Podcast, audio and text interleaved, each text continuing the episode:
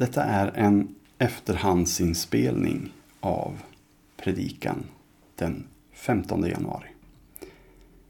Dagens predikan vill jag kalla att följa Jesus och att hjälpa andra att göra det. Jag har börjat prata i olika sammanhang om detta med lärjungaskap.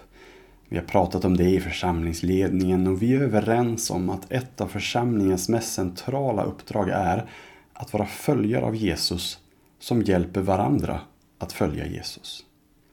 I början av Jesus tjänst, alltså när han blivit vuxen, döpt och frestad av djävulen, när han är redo att påbörja sitt uppdrag att instifta och upprätta Guds rike, så går han och letar efter rätt personer. I Matteus 4, vers 18-22 står det När Jesus vandrade längs Galileiska sjön såg han två bröder, Simon som kallas Petrus och hans bror Andreas. De stod och kastade ut nät i sjön, för de var fiskare. Han sa till dem, Kom och följ mig, så ska jag göra er till människofiskare. Genast lämnade de näten och följde honom. Han gick vidare och såg två andra bröder, Jakob, Sebedeus son, och hans bror Johannes. De satt i båten med sin far Sebedeus och gjorde i ordning sina nät. Han kallade på dem och genast lämnade de båten och sin far och följde honom. Och vi läser också när Jesus har dött och uppstått i slutet av Matteus evangeliet, faktiskt kapitel 28 och vers 18-20. Precis innan han ska lämna dem så säger han så här. Åt mig har getts all makt i himlen och på jorden. Gå därför ut och gör alla folk till lärjungar. Döp dem i Faderns och Sonens och den helige Andes namn och lär dem att hålla allt som jag befallt er. Och se, jag är med er alla dagar till tidens slut. De här två tillfällena så talar Jesus till samma personer. Det är några till som är med vid andra tillfället, men de har han också kallat med att säga följ mig. Så jobbar Jesus än idag med de som tror på honom. Han säger till dig och mig, följ mig. Det är vår första och viktigaste kallelse.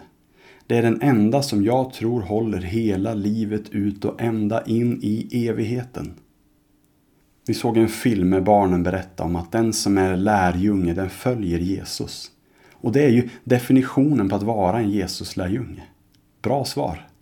De här grabbarna och tjejerna som vi läser om i Bibeln vandrade bokstavligen omkring med Jesus. De lät honom undervisa dem. Han också visade dem vad det är att älska människor. De fick testa på att själva be för sjuka och besatta. De såg hur han gjorde under av omsorg om människor och att de var med honom när han blev korsfäst och dödad. De var de första vittnena till när han uppstått igen. Till slut förstod de till och med vad hans död och uppståndelse betydde när de fick den heliga Ande. Dessa som följt honom får uppdraget att gå ut och göra alla folk till lärjungar. De ska döpa den som kommer till tro. Den ska lära dem att hålla det som Jesus undervisat om jag har befallt dem. Och här kommer du och jag in i bilden. Vi var inte med när det här hände. Men vi är en frukt av att det hände. Dessa lärjungar spreds ut över världen och till slut kom evangeliet även till kalla Norden. Och tack vare att människor i Katrineholm i början av 1900-talet började tro på Jesus och ville leva sina liv ledda av den helige Ande startades den här församlingsgemenskapen som idag har den här kyrkan som samlingsplats. Församlingen är startad av Jesus följare och kyrkan är byggd av Jesus följare. Och du och jag är inbjudna att ta del i detta. Att få vara med och följa Jesus. Det är en så fantastiskt stor inbjudan. Så mäktig. Jesus säger Kom och följ mig. För oss som inte har möjlighet att gå bredvid en fysisk Jesus, han är ju i himlen hos Fadern, så ser lärjungaskapet lite annorlunda ut jämfört med de första lärjungarna.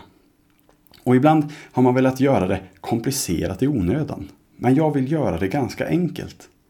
Min dotter Dorotea beskrev i filmen att det är att lyssna och göra på riktigt.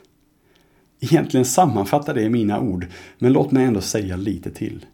Lärjungaskap i mina ögon består i att man gör fyra saker. För det första, läs Bibeln själv. För det andra, be själv. För det tredje, låt dig bli formad och ledd av den helige Ande. Och för det fjärde, lev i gemenskap med andra kristna. Hur ska man göra eller höra vad Jesus säger så att man kan göra det på riktigt? Jo, framför allt genom att läsa Bibeln.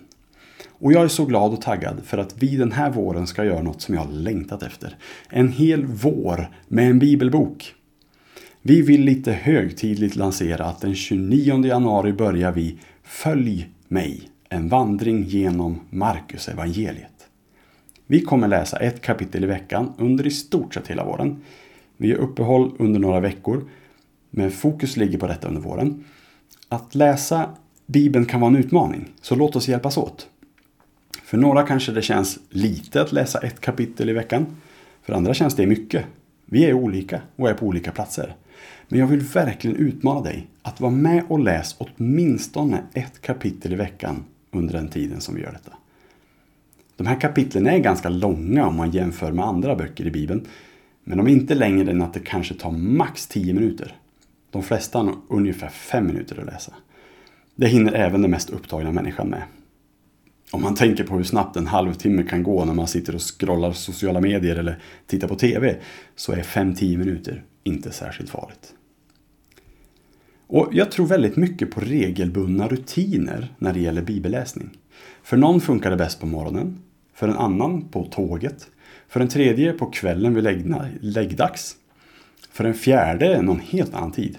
Men bestäm dig för vad som funkar för dig. Ett tips är att sätta ett alarm på telefonen. När du vet att du brukar vara ledig. På min telefon går det att sätta alarm för en viss dag på och viss tid. Så jag kan sätta larm måndag klockan 19.30, då brukar jag vara ledig. Okej, då skriver jag på det larmet läs veckans kapitel i Markus. Kanske ska du tänka att du läser veckans kapitel varje dag hela veckan.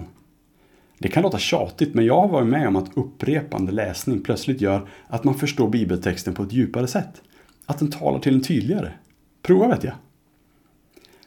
Det tar ju ett tag att få en rutin att sitta, men jag hoppas och tror att den här vandringen genom Markus kommer att hjälpa dig som inte hittat den rutinen att få en rutin. Och vi motiverar det här med att vi tycker Bibeln är viktig att läsa. När man läser evangelierna lär vi oss vad Jesus gjorde, lärde, hur han mötte människor och vad han gjort för oss. När vi läser apostlagärningarna ser vi hur de första lärjungarna gjorde och lärde för att leva som lärjungar. Och när vi läser resten av Nya Testamentet lär vi oss hur församlingarna i sina sammanhang följde Jesus och kunde utvecklas och hjälpa varandra att följa Jesus. Den enkla motiveringen till varför vi läser Gamla Testamentet är för att förstå mer vad Jesus och de andra författarna menar med vad de förmedlar till oss.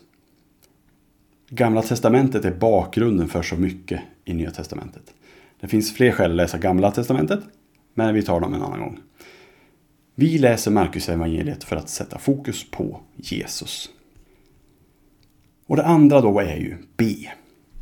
Och här finns det ju stora likheter med att läsa Bibeln. Att, att själv be till Gud. Jag tror att vi kommer jobba mer konkret eh, med bön, kanske till hösten. Men hur kan vi lära oss få rutiner kring att be? Jag tror rutiner är bra även för bönen nämligen. Och jag blev själv ordentligt utmanad kring det här under pingstpastorskonferensen som var under den gångna veckan.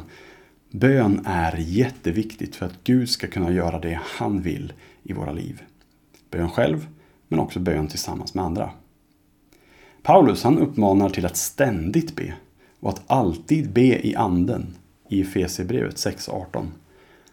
Det betyder inte att man ska bara be hela dagen i ända, men att man kan leva med en attityd av bön. Här är min svärmor en förebild för mig. Hon ber när hon lagar mat, hon ber när hon åker bil. Hon ber så fort någon säger att de har ont så ber hon för det. Hon ber ofta. Kanske inte så långa böner varje gång. Men jag tror att det är väldigt bra det här med att ofta be. Men jag tror också att vi kan lära oss att be rutinmässigt. Tänk även här som med Bibeln. Tänk lite smått, så är det lättare att hålla rutinerna. Om ett kapitel bibelläsning i veckan, eller om dagen kanske ännu mer, är en bra start för bibelläsning, så kanske fem minuter bön om dagen är en god start för bönen. Och tänk då på att bön, det är ett samtal med Gud. Ett tips igen. Sätt timern på mobilen. Då ringer den när din tid har gått. Men sätt timern på mobilen, lägg undan den, gå ner på knä, stå upp, sitt bekvämt. Gör som du känner att det funkar. Jag har märkt att det inte funkar så bra för mig att ligga i sängen. För då somnar jag. Men hitta något som fungerar för dig. Vet du inte vad du ska be om? Fråga Gud. Mitt första tips. Mitt andra tips är läs skrivna böner. Be Fader vår. Den bön som Jesus själv lärde oss. Eller läs en psalm och sen ber du. Eller läs veckans kapitel i Markus och be om att Gud ska tala eller visa hur du kan leva det du läst i ditt liv. Och om du kommer tänka på saker när du ber, då kan du ha ett litet anteckningsblock och en penna och skriva ner. Skriv ner personer som du vill att Gud ska hjälpa. Skriv ner saker som du själv behöver hjälp med. Skriv ner något som du vill bli bättre på eller skriv ner personer du tänker på att du ska höra av dig till. Gud kan leda oss på det sättet också. Och här kommer vi då in på nästa del, att låta sig bli ledd av den heliga Ande. Om du läser Bibeln regelbundet så har du mer Bibel i dig som Anden kan använda sig av när du får frågor eller hamnar i funderingar över vad som är klokt att göra. Anden kommer inte liksom tvinga i dig information och kunskap. Men om du själv har tagit till dig den i förväg så kommer han kunna locka fram den i rätt läge. Och det är därför jag ofta föredrar också uppmuntrar att läsa Bibeln lite grann varje dag. Framför att ösa på lite nu och då. För ju mer man läser på en gång, desto mindre del har chans att liksom sätta sig långsiktigt. Ju mer du ber, desto mer formas du av Gud. När du blir formad av Gud blir du mer lik honom, som vi precis sjöng. Så Bibeln, bönen, så kan anden leda dig. De är viktiga funktioner för det. I Galaterbrevet 5, vers 22-23 räknas det upp saker som vi får mer av när vi blir mer mogna som kristna. Paulus kallar det för andens frukt. Du kanske känner igen det, att han skriver så här. Andens frukt däremot är kärlek, glädje, frid, tålamod, vänlighet, godhet, trohet, mildhet, självbehärskning. Sådant är lagen inte emot. Och vet du inte vad du ska be, så be om att du ska bli bättre på de här sakerna. Ingen av oss är perfekt, så vi behöver de här sakerna. Och här vill jag också bara skicka med att om man tänker efter så är kärleken huvudpoängen här. Det kan mycket väl vara så att Paulus menade det. Kärlek, andens frukt är kärlek. Och att de andra sakerna är olika sätt att visa kärlek för sina medmänniskor. Och tro mig, både du och jag behöver detta. Låt mig också bara säga en liten parentes här. Tyvärr försöker många motivera sig till både bibelläsning och bön genom att på något sätt anklaga sig själv för att man gör det för dåligt. Alltså, inte kanske att man försöker motivera sig, men man, istället för att hitta ett, ett motivering så anklagar man sig själv. Och det är ju som att försöka blåsa upp en ballong utan att hålla för öppningen när du andas. Har du försökt det någon gång? Du blåser och blåser och blåser men luften åker ut lika snabbt igen. Det är kontraproduktivt för att använda ett fint ord. Blås upp, håll för, blås vidare. Då fyller du på med bibel och bön och du håller det kvar i ditt inre. Det dåliga samvetet. Om du tänker det dåliga samvetet som en ballong. Så ta en nål, stick hål på ballongen. Vad händer då? Det finns inte kvar. Låt det dåliga samvetet rinna av och så tänker vi istället att om ett år då ska jag ha läst Bibeln varje vecka eller varje dag. Någon kanske tänker att jag ska ha läst hela Bibeln om ett år. Om ett år kanske du då är, helt, är inne i en helt ny rutin kring bibelläsning, men också kanske kring bön. Att du ber ett visst antal minuter varje dag. Börja där du är. Sätt ett rimligt mål och följ Jesus. Och vad var det jag sa i början att den här predikan ska handla om? Jo, att följa Jesus och att hjälpa andra att följa Jesus. Och det finns naturligtvis mycket man skulle kunna säga här. Men för det första skulle jag vilja säga att man måste följa själv för att kunna hjälpa andra att följa. För dig kanske saker är i rutin, de kanske är självklara i ditt liv. Och då är det lättare för dig att visa det för andra. Här finns också en utmaning till oss som är föräldrar. Låt barnen se ditt lärjungaskap. Och jag ser själv en utmaning i det här för jag är inte så bra på att be eller läsa Bibeln inför barnen. Jag ber tillsammans med dem, läser barnens bibel, men inte för mig själv. Så att barnen ser det. Men jag hörde för några veckor sedan av en pappa att hans barn uttryckt att de såg mycket av hans tro genom att han hade rört sin bibel varje dag. På morgonen så hade det hänt någonting med bibeln. Den hade flyttat på sig, det hade liksom hänt någonting. Så de förstod att han läste varje dag. En sån sak som att du läser Bibeln kan sätta stora avtryck på andra människor. Det handlar inte alltid om att liksom få med sig personer till kyrkan, utan ibland kan det vara de här grejerna som sätter större avtryck. Och då tänker jag, kanske ska du boka in att läsa veckans kapitel med någon som inte varit kristen lika länge som du. Och sen ha en kvarts samtal om vad ni läste. Och så gör ni det varje vecka.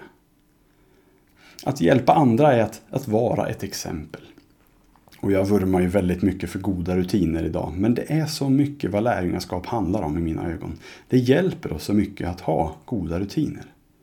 Att regelbundet umgås med andra kristna är både bra för dig själv, ofta får du ut något av att gå på gudstjänst till exempel. Men kristna som bara går på gudstjänst för att de själva ska få ut något kan ändra sin inställning och tänka ja men nu går jag på gudstjänst för att någon annan ska få ut något av att jag är där.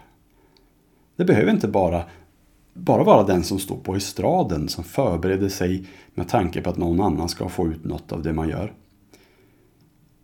Alla kan göra det. Alla kan förbereda sig på att någon annan ska få ut något. Att möta andra kristna är också att dela, delta i, i smågrupper eller hjälpa till i en trivselgrupp eller gå på språkgruppsmötena vi har eller Voice, Skatten, Café Linné, Daglig träffar, Tempelsångarna och så vidare. Men försök ha med dig att du inte går primärt för att du själv ska få ut något av det. Utan vad kan andra få ut av att jag kommer? Och jag tror att du också kommer få ut något av det. Vi är inbjudna till detta. Ingen av oss är tvingad. Ingen måste tro på Jesus. Ingen måste leva i hans nåd.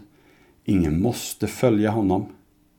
För lärjungaskapet har också ett pris.